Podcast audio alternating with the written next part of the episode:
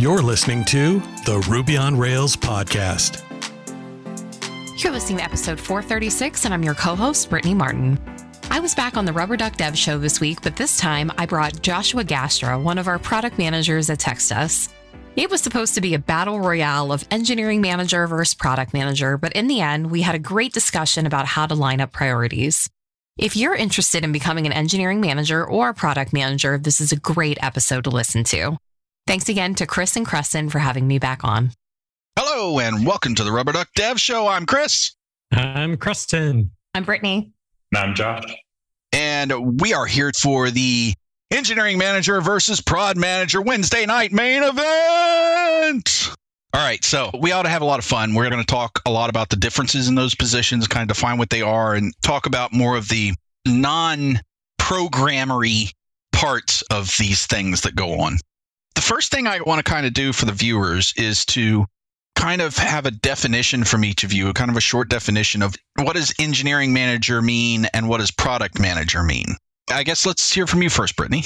I agree with you, Chris. I think there can be so many different ways to define engineering manager. But to me, I feel like the engineering manager has three duties.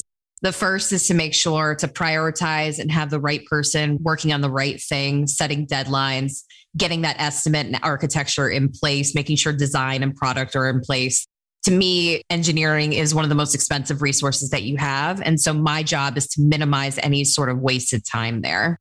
So the second one is also being that person who's cross functional.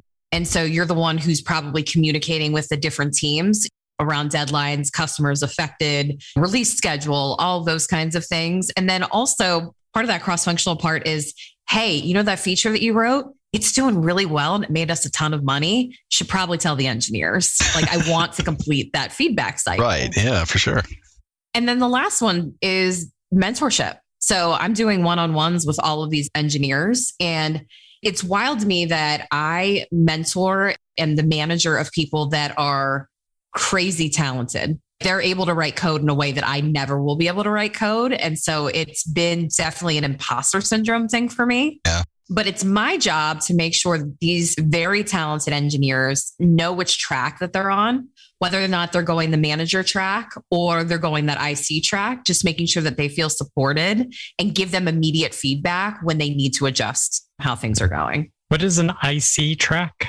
Yeah. So the individual contributor track. Okay. And that's a good question, Creston, because I think for so long companies didn't have this. We ended up with so many developers who were managers because they thought it was the only way to grow. And so I want to be so clear to my engineers that if you love to code and you want to code the rest of your life, it can be extremely lucrative and you can have a really fulfilling career.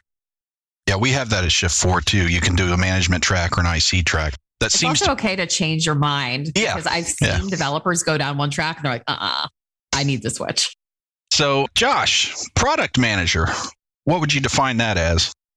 Yeah, I'm kind of at the next of a lot of things. I'm trying to find that balance between the business need, the customer need, and then what engineering can practically do in a period of time that delivers some value. So I'm always trying to find like the largest and ultimate increment of value we, we can deliver at a certain time. Textus specifically also kind of do a lot of other things. We work with providers to get messages delivered. That's almost another stakeholder to take into account because they have requirements around regulations and spamming and all sort of stuff. So taking all that into account and then making sure the product is good at the end of the day for the users, that the features work the way they want it to.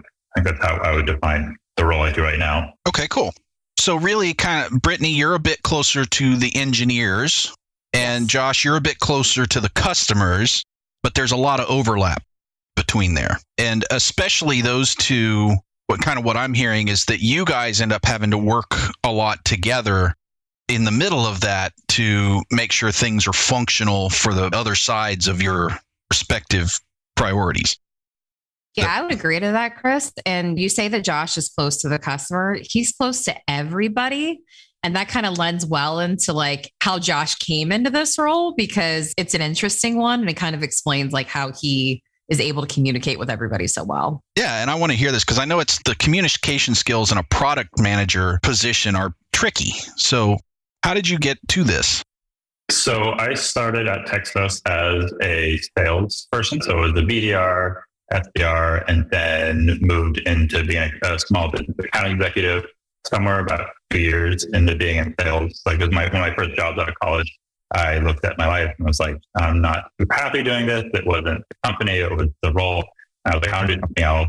I'm a builder, I like to make things and work with my hands and that sort of thing. Well, I didn't know what it was. I knew I liked the company and the culture and the product. So I was able to transition to our support team. In the support team, the customer success, like we did everything from like account provisioning and creation to troubleshooting, finding bugs, and then reporting up engineering. I grew into a tier three support engineer role and actually reported to Brittany on the engineering team. And that was a lot more like kind of a filter between engineering and the customers and the support team and the sales team as well. So it's kind of the start of this. And from there, so I was like recreating bugs, making sure they actually were Started to get really familiar with our API and was could answer any question about our API and how to use it and got comfortable with that. And then almost a year ago now, I applied for a, a product manager role that was open at Textus, got the role, and have been kind of doing that ever since. There's definitely a bit of a ramp up period there where I was like, it's an interesting position to be between like the support engineers, like this is how the app works and it's broken or it's not, and then getting to go to the other side of the position and being like, this is how it should work, and let's do it this way. You're adept at kind of translating between English and programmerese. Yeah, it's funny because you want to be specific without saying like what exactly to do. It's like defining the problem and being like, it's not working this way, and this is why. This is like the context of what the customers are trying to do, and that's why that behaving this way doesn't work because like you hit this one spot and I can't manage this many conversations or something like that. Like translating it from customer needs and they don't really know what they want or need. They just think it doesn't work, it doesn't work. And being able to put yourself in their shoes and be like, this is what you want to do, right? And they say, oh, yeah, that is. And then communicate that, yeah, translate it to engineering. So you kind of take the why from the customer, turn that into a what, hand that to engineering and say, you tell me how. Yeah, exactly. So I'm taking the and getting to the root of it too, because there's a common request. Trying to think of like an example, but you know, like we want this, we want this. I'm like, but what problem are you trying to solve there? And finding that and being like, well, would this work for you as well? Because like to do that thing, engineering is telling me it would be three month project. We can do this other thing and get you a solution that works. It's like your problem is you don't want to tech people that you texted in the last week. There's something else we can do here besides redoing the way we do the whole app. Right. Yeah, I think a good example would be like people aren't replying to me, people aren't replying to me. And so the request might come into product as let me text more people at once. And meanwhile, that's not the actual solve. It's how yeah. can we help them send better messages? Or it's, oh, you're texting landlines and that's why nobody's replying to you. Yeah, well, yeah, that that's not good. Now, one thing that we really missed Josh for that you didn't touch on, Josh, is when Josh was in tier three support, he was also our QA, and he's one of the best QA I've ever worked with. And so, while I'm so glad Josh is a PM now, we have not hit that bar again on QA. Just Josh is really. I don't know. He's really stringent and picky, and he's really good about recreating a flow that a customer would do. And I think it's really hard to teach people that because he was so well versed in what the customers were doing because he spent so much time in customer support and sales doing demos. There's nobody at the company, literally nobody at the company, literally the person who started the application that knows the application better than Josh, which is really hard to find. So he's the top tier toy breaker. Oh yeah, sure. yeah, yeah. And it was fun for me too, because like you get kind of obsessive and you go in and you do it over and over again. Yeah. So Thank you. And I just had fun doing it. That's awesome.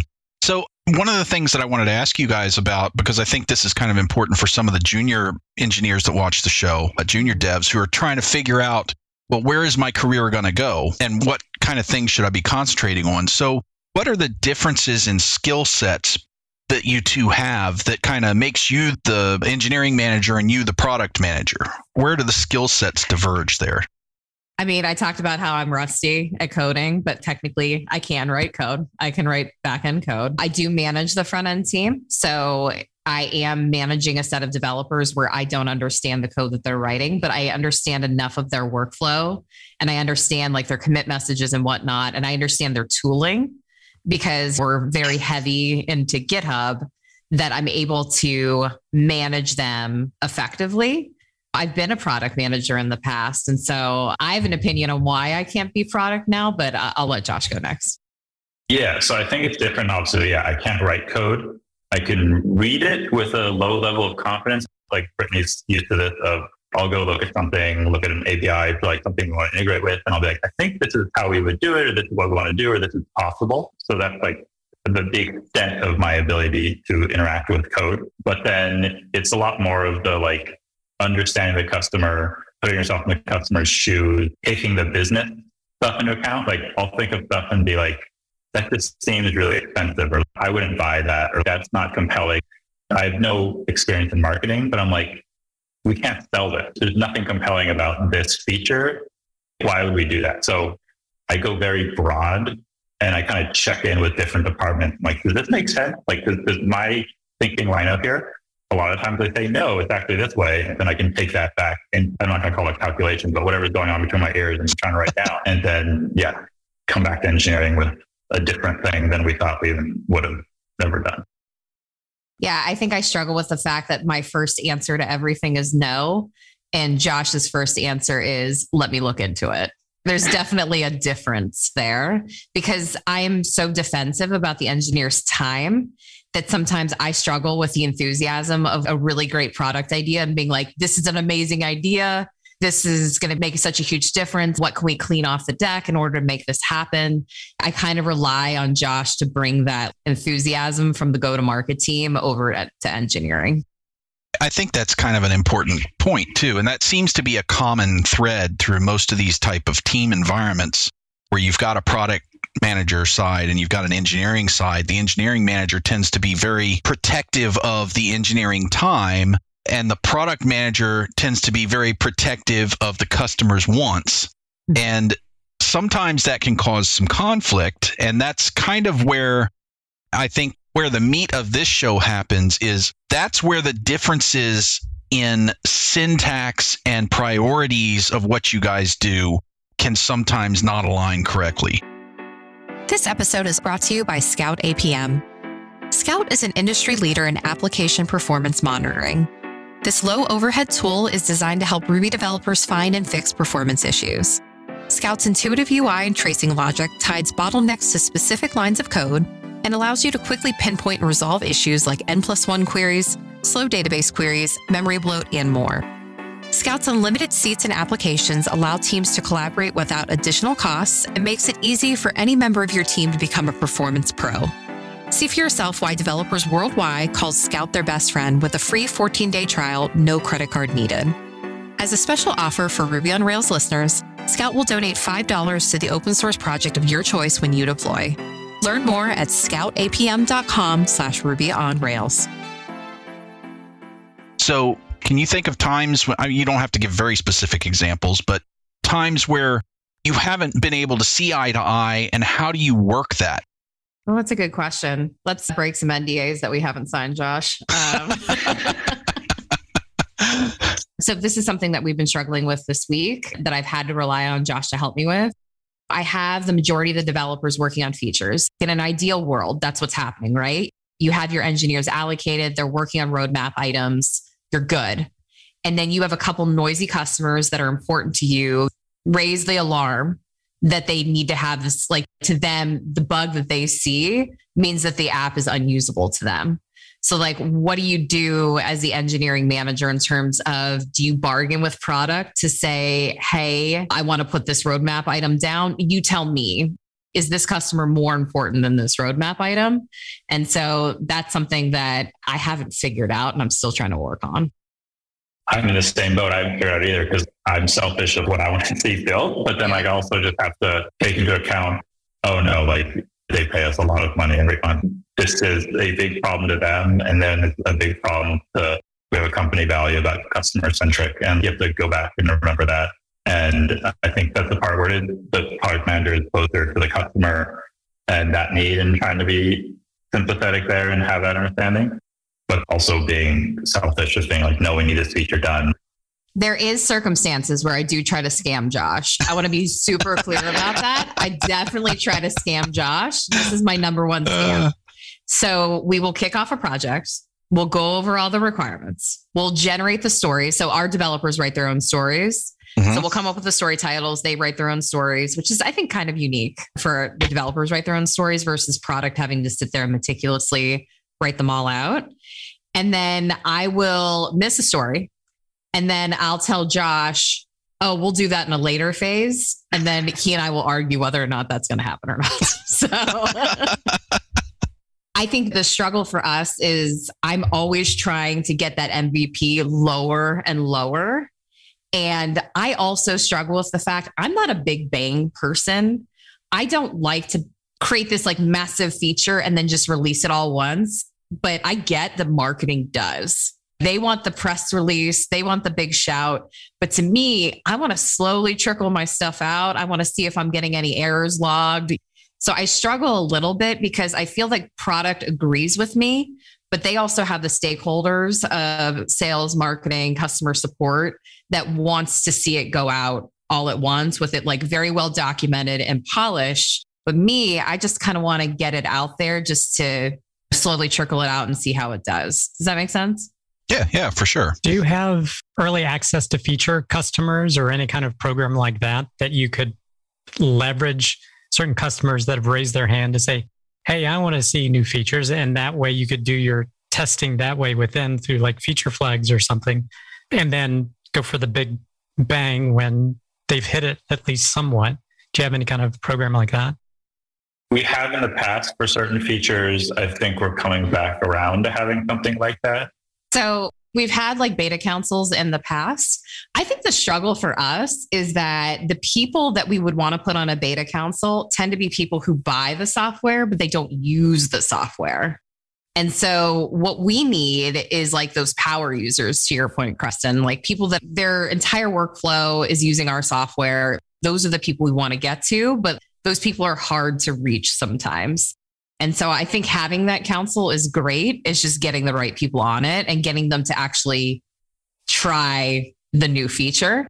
There's a little bit of weirdness too. If you reach out to your beta council and you're like, feature flag this new feature, and they're like, I don't want to try it. And you're like, why did I build this? You're like, uh oh. But then you release it to the general customer base and it's well loved. Yeah. Sometimes it's like rolling the dice. Well, presumably some of these features came from a request from customers. Would these potentially? I mean, if it's a new customer, you can't really do this. But if they're an existing customer who's looking for a feature, I mean, you could grant them access to it. So you just asked a really insightful question. You assume that most of our product features come from our customers. Yeah. They really don't. Would you agree, Josh? I feel like we're always trying to push to do things that they haven't considered. And then once we put it out there, they're like, oh, have I gone on without this? But I'm curious if you would agree with that. Yeah, there's definitely some educating the customer aspect there. Like some of it is stuff they just don't know is possible. Larger campaigns and stuff where like one customer will come and ask for it and push it. And it'll be this weird like beta testing thing where we're working with a single customer to figure it out, like large sending larger campaigns. And then we've rolled that out across the platform and it's become really successful. So I think we are pushing the customers a lot of ways. Not that they were not responsive to like their needs and wanting certain things. Their requests are usually more incremental. They're like, we want the Chrome extension to work with this page, or we want to have this feature in the Chrome extension as well, that sort of thing. But I think going back to original question, like a beta council, uh, we're getting better at getting insights into our platform and how it's being used and finding those power users. Like we know the ones that complain a lot because like Yeah. they complain, which is great. Like they tell us a lot, and like it's not like complaining, complaining. It's hey, this is working again, which is great. But we want to find those like really power user, power users that can go to and say, hey, we noticed you use this a lot beyond just sending a lot of messages because well, we send a lot of messages, but coming back around full circle is like when we go ask our like the go to market team is like who can we talk to? Who should we talk to that'd be good to talk to or that we have a good relationship with? It's people that they want to have more rapport with, not necessarily people that are like the best for us to talk to in terms of finding new features and making the product better. Important customers and everything, and make them happy, but not necessarily those power power users. So I had asked a little earlier about where your skill sets kind of diverged, but now I'm kind of interested where do your skill sets align and overlap that help you work together? Oh, that's so easy. It's sarcasm. No, there are very few people as sarcastic as Josh and I. but I mean, in some ways, that's part of it. Commiserating over maybe a not great deploy or commiserating over some messy release notes or something like that. So there is some camaraderie. We consider engineering and product one team. So Josh is technical enough that we can explain a problem to him. And it's nice because I've worked with a lot of product managers in the past that aren't technical at all. And Josh is able to understand, and Josh is really good about making quick decisions. I hate sitting in decision making hell. So, like, sometimes I just need to be unblocked, and Josh is really good at that, and it feels good. And so, we have someone who's in that tier three position, and really between the three of us, we can move quite quickly. So I'm curious on your teams, how much time do you spend actually working together and collaborating as opposed to a lot of product manager engineering teams kind of here's the five minute handoff meeting. I'm transferring the knowledge to you. Go. I would say it's a lot, not necessarily on like calls. We have kickoff calls, we go over it, hand it off.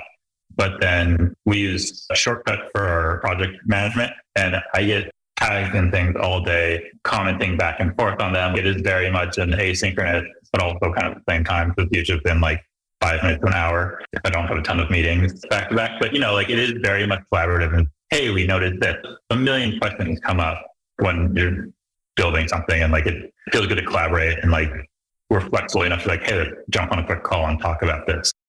Yeah, a common one is like an engineer will start to dig into something, and we all agree here it is very easy to look at something and say this is going to be really hard and then you find out it's really easy and that's a big win. But also the flip side happens doesn't it? Like where you're like this bug looks like it's going to be incredibly easy to solve. And then you get into there and you're like oh i'm 20 commits in and this, this is bad. This is framework level bad.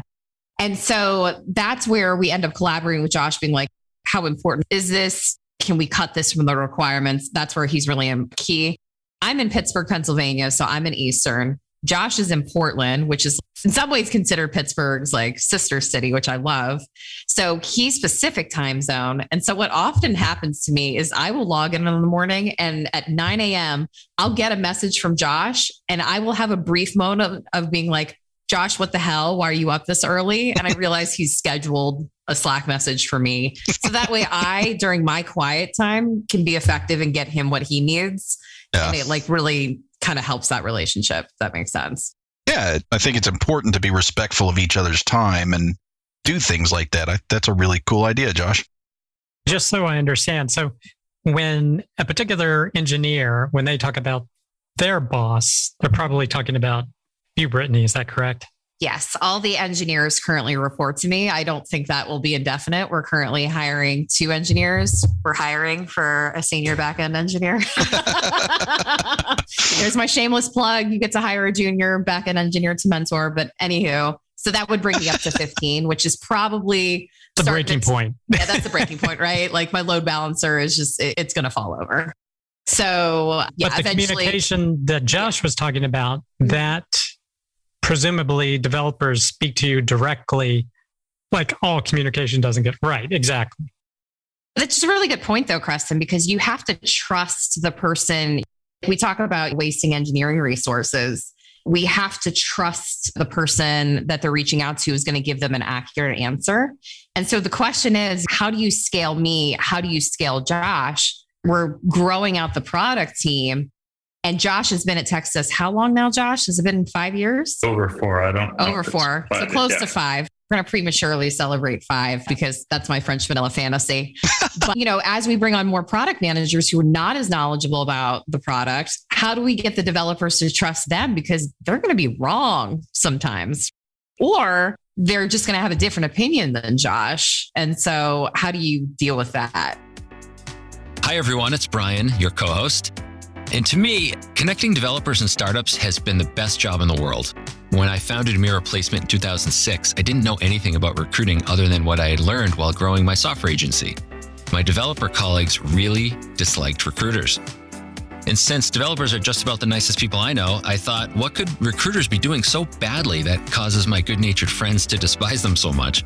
And it turned out a lot. Their horror stories included tales of jobs and companies that didn't exist, of recruiters not sharing the name of the company they were recruited for, and frequently, the anonymous, well funded tech startup whose job description sounded a lot like a word salad of technical buzzwords. I learned about having your resume spammed out to dozens of companies without your consent. I heard of last minute salary and title changes after many hours of invested time and interviewing. And I have to admit, when I listened to all of these tales, I couldn't help but think it could be so much better. So I gave it a shot. And thanks to you, 16 years later, it is better. You've shown that radical transparency works, and that for developers and startups, pursuing long term relationships at the expense of short term transactions is always the right call. Together, we've made a difference at hundreds of startups, and seeing careers blossom and startups change the world has been a great privilege. And I am so thankful to you for giving me this seat and to Brittany for sharing this podcast. So I just wanted to say thank you for allowing me to help accelerate your career and your startup, and to know that I'm rooting for you in the next step of your journey. Thanks. Like right now, my current position, I'm sitting on the engineering side. And I have a product manager that I interface with. And we actually have several product managers because we have a lot of different product areas. It's one suite of products, but there's a product manager for each little bit because it's such a large company. But one of the things that I often find myself doing, and this is even not just at this job, but even when I was in the small business world and didn't have as much hierarchy going on, is that on the engineering side, when product would come to me with, hey, they're complaining about this, or they want to do this, or we want to make this change, a lot of times what I really needed to do is go back to product and say, why? Why are you doing this? Because what I would find is product would identify, hey, we should make this change in the product because this will solve the problem. And engineering says, but if you tell me why you're doing that, I may actually have a better solution because I know the back end of it a lot better. Does that kind of stuff happen with you guys? Absolutely. I think trust, I'm glad that we're came up because one of the things I think I forgot to say earlier is building that trust between all the different stakeholders. Because like when you tell go to market team later they need to trust you're going to do it. But and I always try to give a lot of context why I made a decision. I say yes, we need to do this because this is the workflow. This is why, and I do that a to give the like help the engineers like trust that like there's a reason behind it. But then also, there's been plenty of times where I say, this is why, and this is a situation, and different solutions come out, or the suggestion of, oh, could we do this here and this over there and get the same result? And I'm like, oh, yeah, that's actually a great idea. Again, trying to avoid the defining the solution and just define the problem and work together to find the solution. Where do you find the difficulties in being able to synergize between your teams. Don't use that word. But do you guys ever find things that are hard to synergize on that you just can't make the connection and you have to figure out a way to do something else? We're starting to go down that path where we're like, how much of the roadmap do we save for tech debt? Tech debt is something that you always need to think about and that you want yep. to pay off. So far, product's been amenable to that just because we have deadlines. Like this thing's going to get deprecated. If you don't let us work on it, then, you know, the app's going to go offline and nobody wants that.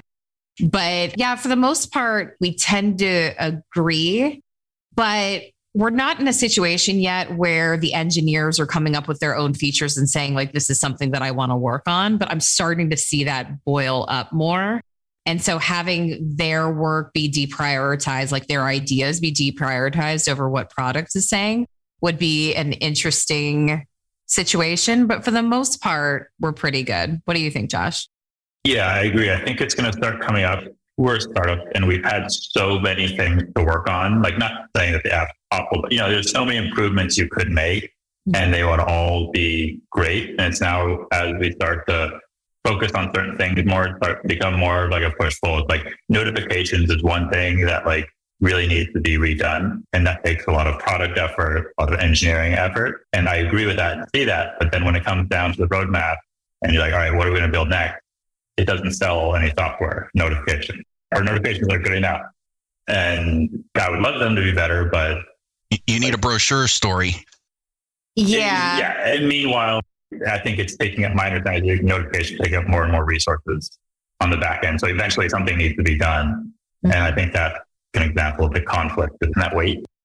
I had an interesting conversation today because we just onboarded our senior UX designer.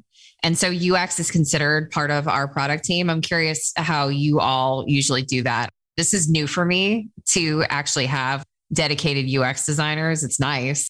It's certainly nice when you're managing front end developers to have UX. But she said to me, we had this conversation about how the two of us were going to work together.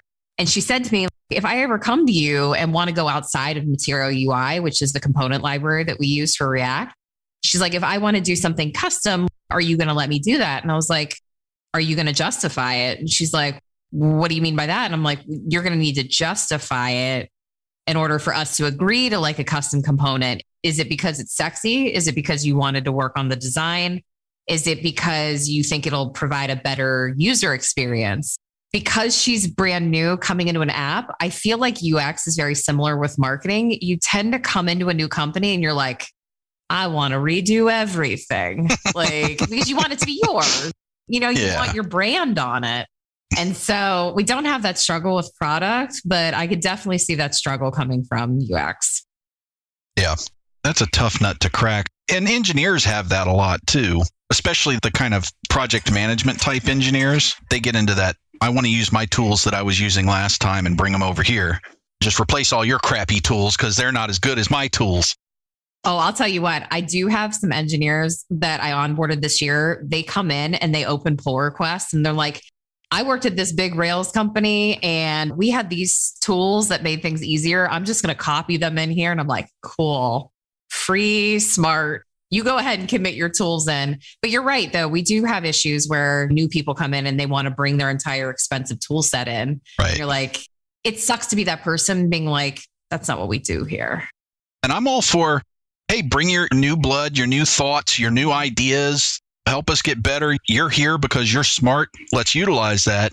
But balancing that between, yeah, but we're not going to throw out all of our tools just because you think this one is better, unless you have some serious justification for it. Do you run into that much on the product side, Josh? Not really. So we have someone new starting soon. I'm currently the only product manager. So we haven't onboarded anybody new. So I guess we'll find out soon. but yeah, like I think we've had a lot of improvement recently.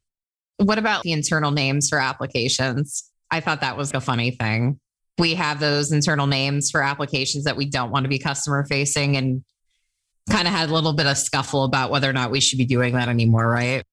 Yeah. And I guess that's where I had to kind of be empathetic to an outsider coming in is like thinking like, okay, I'm familiar with it because I've been here for four years. I watched it grow, but there's also certain situations where like those names are useful in the sense that they are funny names, but they do differentiate between different basically apps that work together to create the experience. We've run into that, but I guess I see that more of human nature than an issue of process or anything that's insurmountable. I agree. Chris and Creston, do you have internal names or do you have fun nicknames for applications, you know, inside? Because to me, in some ways, like that brings culture because there's always a reason that you named it a certain way. I'm always looking for ways to make people feel included and in the know because that leads to retention, doesn't it? Well, let me tell you a little bit about a cautionary tale from that. When I started at this company, I actually ended up having to go into Figma and draw myself a diagram to put all the various names that matched in the different boxes because the customer called it this thing, product called it this thing, engineering called it this thing, and they're all internal things. And the real name of the product is this. And I was like, I don't know what the hell is going on here we get on meetings and you guys are just slinging names around and I don't know what you're talking about. So I actually had to make a diagram and put it on the wall in front of me so I could follow along in conversations. So I agree with you, Brittany, that there's this cultural tribe building thing with these internal inside baseball terms and things like that. And that can be useful, but you got to be a little careful with it because it makes onboarding a lot more difficult. That's true. And you're talking to a person who doesn't have to talk to customers. Now, Josh does. And so he has to remember to switch between the two because that's just like translating from French to English rapidly back and forth. And so I like it because it almost provides a shorthand because there are many times that Josh and I literally just talk in shorthand. We are the company of acronyms. I imagine every company says this, but Yeah. we have so many acronyms that like if you don't know what we're talking about or you don't know the short code to all what we're doing, it can be very confusing. And honestly, sometimes you can get so much weight out of just an emoji reaction between the two of us. I'll be like, Josh, da da da da. And he'll be like, thumbs up. And I'm like, cool. That's all I needed. Bye. It's important to have that.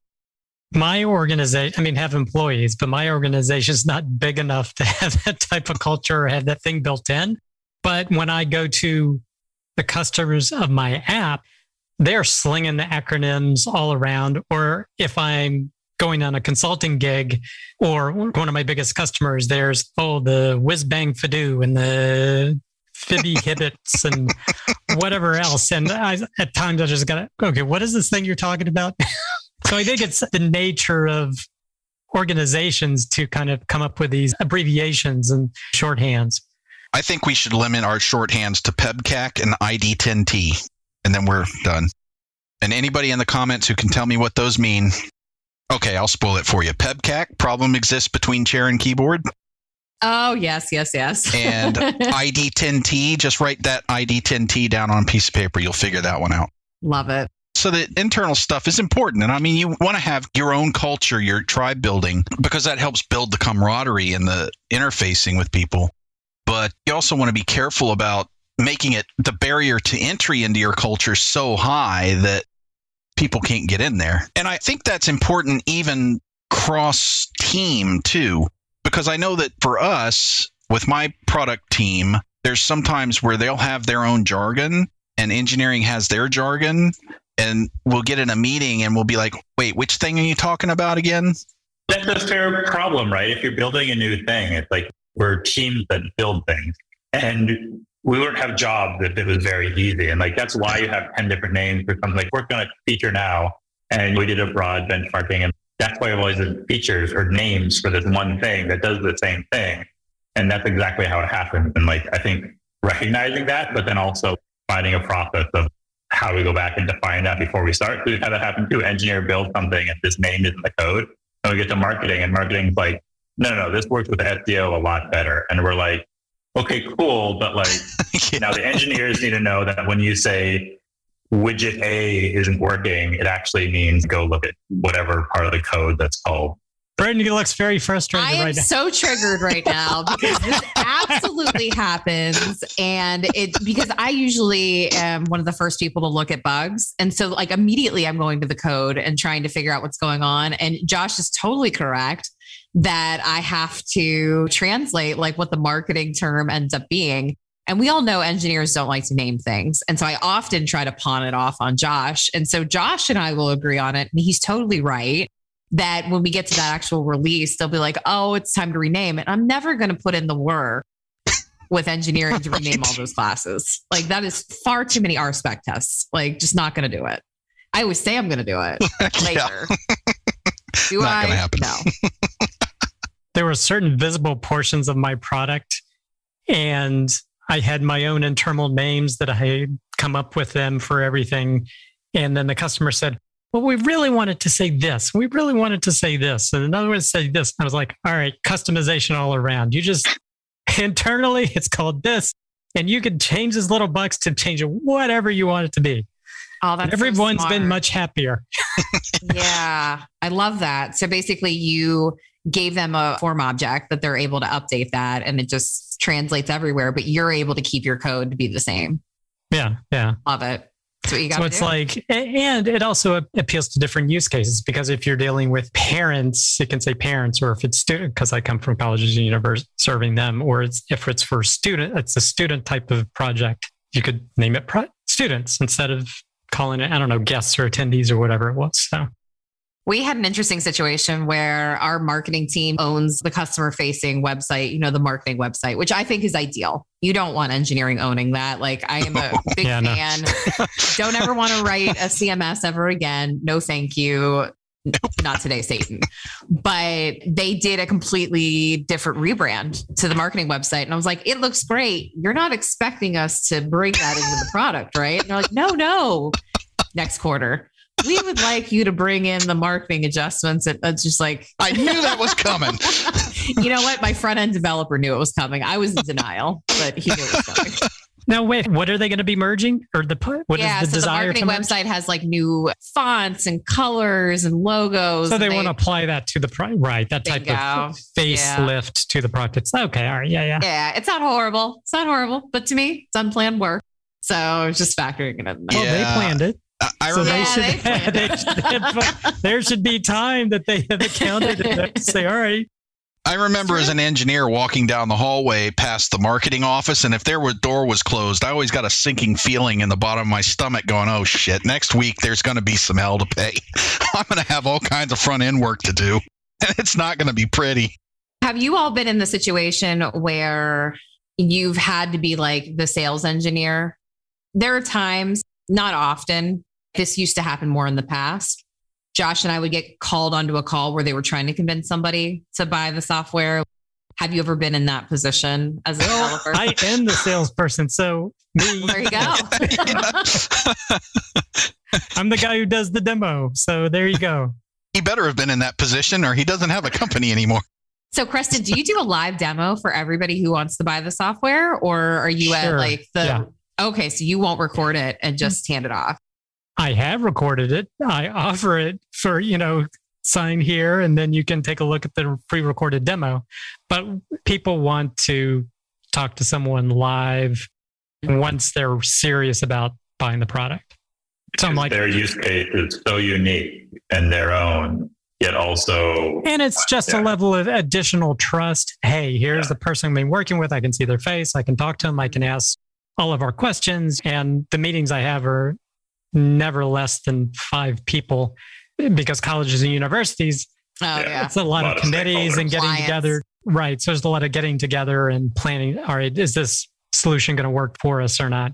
So the dollar amount is a little bit higher than your typical one user SaaS product. So it, it's justified to be able to do some of that. Do you have any demo hacks? Anything that you picked up along the way? You're like, I can't do. a I'm probably without not that affected. I wouldn't ask. ask me.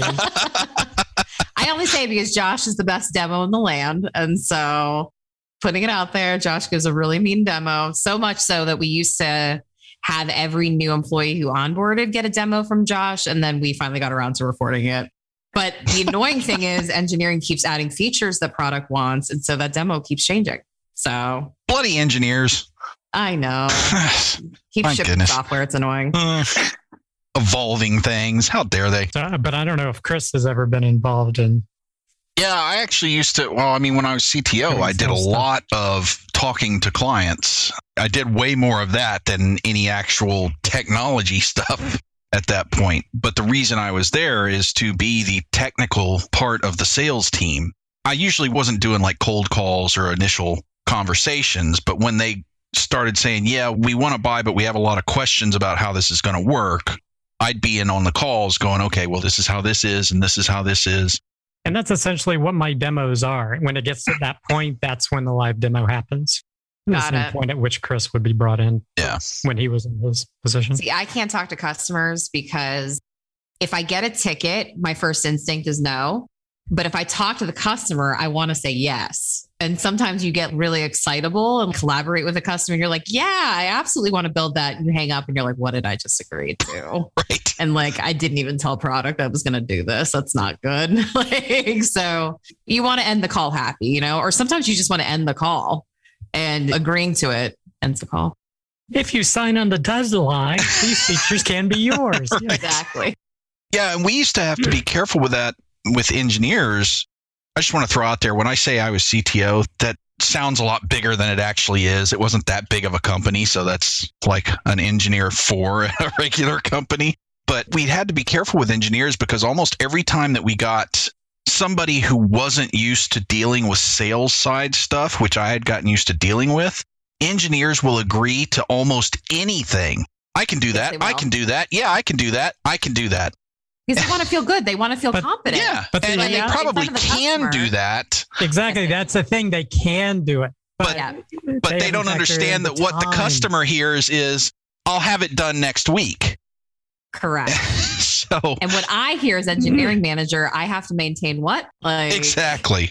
It's not that it's a bad thing. I actually applaud the enthusiasm. It's just that you got to understand the psychology of customers and that if you say or allude to something, a lot of times they'll take that as a contracted promise. We had that today. We were doing customer interviews with a new feature we're looking to build. And I don't think they fully realized that the prototype we were showing them wasn't the app. It wasn't done yet. And they were talking about how this would do what their other piece of software is doing and how they could cancel that. And the way they were talking about very actively. And I had to be like, take it easy. We might build this. We want your input on if this one or this one or this one is good to do. And they kind of like nod their head. And I hope they haven't canceled that other piece of software. Uh, when engineers start being exposed to the customer side of things, because as you progress as an engineer, you eventually will start interfacing with customers to some degree. It's important to pay attention to how your salespeople talk to those customers and learn the psychology and the do's and don'ts of what you say. Because talking in your engineering team, talking internally, has very different implications than talking to a customer about the same thing. Engineers don't tend to think about what are the costs involved in what I'm saying because engineers just like to build stuff. That's a cool idea. I want to go build that and tinker and play Well, with code. Some of the experience, I think some of the experienced engineers are Well, sure, but that's what I'm saying. It- it- once you get to the point of having to deal with the customers, that's when you start learning that wait, if I say I can do this, I better be ready to do it tomorrow. yeah. That's a tough thing.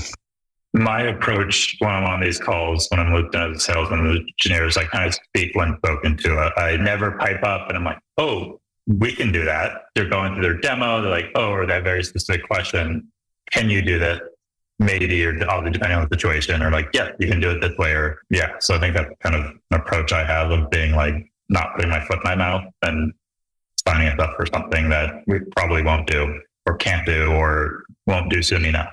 When you're talking to a customer and talking to them about features and stuff, how often do you actually bring in engineers before you start telling the customer and selling to the customer to ask the engineers, okay, can we do this? What's the time frame? What's the impact on your side? How much of that do you do? Yeah, I never set expectations without. There's certain little things, let's say a new strategy for finding numbers on a page or something like that. I have an idea of how long it takes, but I still set the expectation of it'll take us a few days to do it when we have time to do it. That's kind of it. I'm very careful about that because I have made that mistake in the past of being like, yeah, that's not a big deal. And It's then Brittany's true. like, what? He's totally right. I mean, we're in a unique situation at our company where every single customer has an account manager. And so we really kind of rely on them to manage those communications. But the account managers are far removed from engineering and product. And so it's hard. I think I mentioned this in the last episode I was on, but every single person in our company is in our engineering ticketing system, which is both wonderful and crazy dangerous. And so they might see a comment where an engineer says, This is going to be easy. I can knock this out, no problem. They might read it as, We're going to do it tomorrow. so it's all about managing those expectations and really being on top of what's escaping engineering and product and going outwards. Right. So to kind of close this out, Josh, if you're talking to kind of junior folks out there who are just getting into their tech career and they want to pursue something like a product manager role, what would you say to them? don't glaze over the product. When I was in sales, maybe that's why I was the salesperson. I got really deep down in the details. I got really good at the product. So I guess just like focus on the details of things. I'm not going to say be a generalist and know everything, but it can't hurt to learn a little bit more about something. And Brittany, if somebody's just getting into their tech career and they want to pursue something like team leadership or engineering management, what would you tell them? Oh, good question. I think you want to start off with project management. So you want to look for opportunities where maybe a project within the company has been abandoned and you can volunteer to take it over. And it doesn't need to be technical. Say like your team had lunch and learns and they haven't been happening for a long time. Look for an opportunity to step in and take on some leadership just to make sure that that's something that's important to you. And as you advance in your technical career and you want to be a leader, look for mentorship opportunities also outside your company. I'm going to tout Andy Croll's My First Ruby Friend. Look for those opportunities where you can help mentor other people in the community because that's going to make you a better leader. And there are so many spaces that we need leaders. So raise your hand and say, hey, who needs help? Great advice from both of you. So I thank you both very much for being here and taking your time. This was a great conversation. I had a lot of fun with this. It's something that I'm really interested in, and it was great to be able to talk to both sides at the same time, kind of compare and contrast. I was really interested in that. So thank you very much. You've been listening to the Ruby on Rails podcast. Follow us on Apple Podcasts, Google Play, or wherever fine podcasts are downloaded to stay in the loop on Ruby on Rails and open source software. While you're at it, please leave us a review. And thank you for listening.